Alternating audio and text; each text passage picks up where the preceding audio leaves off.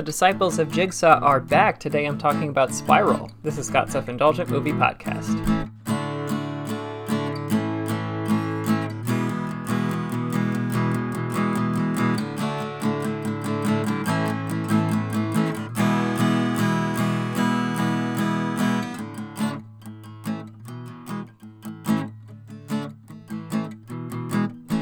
Hello, movie friends. Welcome to Scott's Self Indulgent Movie Podcast. I am Scott, and today I'm talking about Spiral, which is the recent kind of reimagining, reboot, uh, and sequel to the Saw franchise. And I think it's.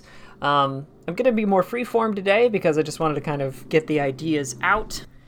So, yeah, so the premise of this particular movie is that basically we're, we're in a world where all of the jigsaw killings have happened so that it's a reference point and we open with a cop who apparently lies on the stand a lot, who is targeted by a new Saw inspired type killer and sets up one of the, sig- the series' signature traps for him. He gets killed. And then we cut to uh, Ezekiel Banks, who is played by Chris Rock, who is a uh, formerly idealistic policeman who is now, um, who turned in somebody to internal affairs and is now kind of a pariah in his own department and who is paired with an idealistic rookie and all of the, all of this stuff. And so they start trying to track down who this new killer is and who his targets are going to be and all of that and just trying to p- put all the pieces together. And the thing so I think the, the there's two things. I think the general premise of this is actually not a terrible one. It's the notion that um, because the killer in this this case, the Jigsaw inspired killer, it's not actually Jigsaw, so it is from the book of Saw makes sense in this, but he is inspired by Jigsaw and specifically wants to.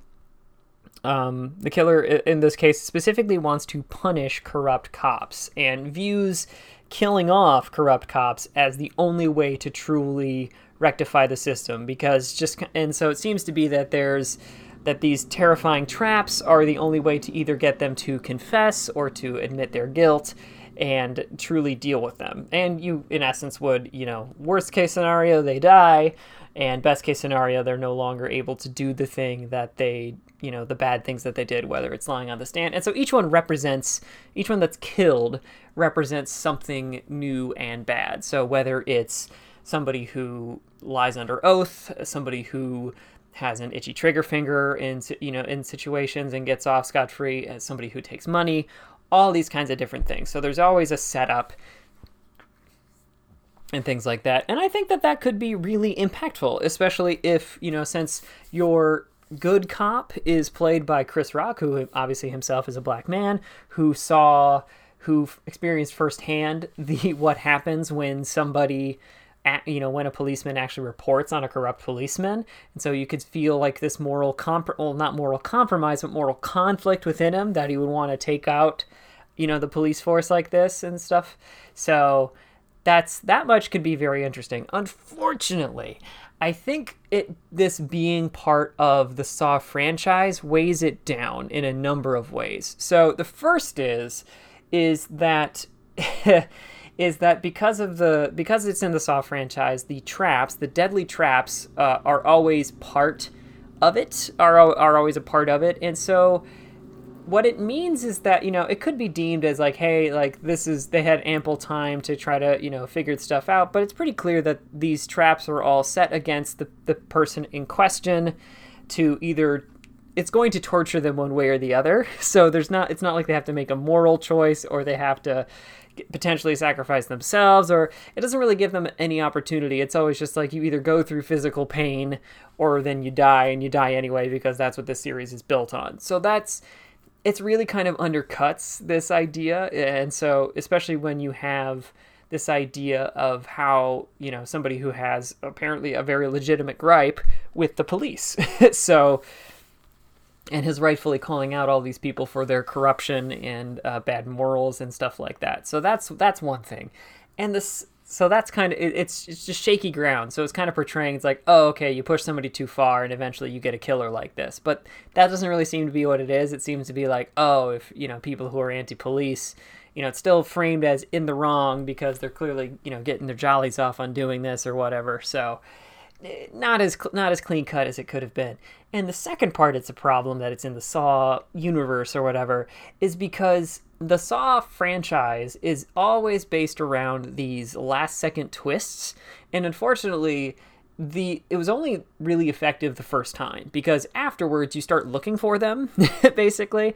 You start looking for what the twist is going to be throughout the movie and that's what i was doing the entire time not just you know and so especially if this is if the target audience is a group of people who likes the saw franchise they too will be looking for the twist the entire time. And unfortunately i pretty much guessed it as soon as it was introduced. you know, they start talking about all this, and I had a, like two to three ideas, and it ended up being the second one I thought of. So I won't reveal what it is because I think uh, I know plenty of people, you know, still haven't had a chance to see the film yet, and it's just recently came out available for rental, uh, you know, either on VOD or Redbox or what have you. But I thought that was something that kind of didn't didn't aid it so much. And the third and final element that I think that came, comes from the Saw franchise is just the visual style, um, which hasn't really evolved much. Uh, I thought at least Jigsaw, I thought that one was a little bit better because it, it, at least visually it was it was trying to do something different. It was much more sparse and it wasn't trying to kind of this kind of early 2000s extreme gore vision or whatever that a lot of the other a lot of the other Saw movies have embraced in kind of this high contrast or deep green kind of thing. Um, but this one, it has a lot of moments where it's like doing like these wobbly camera shakes when Chris Rock is uh, is you know not on his game, and and things like that, or is really rattled and stuff like that. So I don't know. It it really puts all of the horror scenes and the gory scenes kind of this celebratory manner and seems to kind of be like, oh yeah, this is the money shot. This is the thing we're all here for and uh, yeah, so I didn't. I like I said, I think it's an interesting idea. I think it could have been done better, especially if they really played up the internal conflict with uh, detect um, with Chris Rock's character, Detective Ezekiel Banks, um, especially because you know he is a legacy police officer. His father was a you know is this legendary police chief who clearly has this you know, distant relationship with, and if they develop that at all. And his dad is played by Samuel. Jackson, which I didn't realize going in, and I was very excited to see him. And then he just kind of disappears for most of the movie, so uh, it was it was a bit of a, it was a bit of a disappointment. So let me that's that's all the most of what I had. Like I said, I think it's an interesting idea, especially if we're in you know we're in an era where pretty much everybody has you know knows what Black Lives Matter movement is all about, or at least should know what the Black Lives Matter movement is all about. And, you know, kind of this idea of, hey, why do you think people are antagonize police if they have nothing but a lifetime of being antagonized by police or have been blatantly, you know, affect, you know, affected so negatively in their personal lives by police? Are they going to have a, you know, why should they feel any reason to respect police officers? So I thought that much was interesting. But yeah, that's it for that's the majority of thoughts I had. Let me know if you have any. And yeah, happy to discuss this this movie at any point with anybody. So that's it for today's episode. Thank you so much for listening, and I'll catch you next time, everybody. This has been Scott's Self Indulgent Movie Podcast. Thank you so much for listening. Don't forget to like, share, and subscribe wherever you get your podcasts. And don't forget to join our Facebook group, Scott's Self Indulgent Movie World. Thank you so much for listening. Catch you next time, everybody. Stay safe.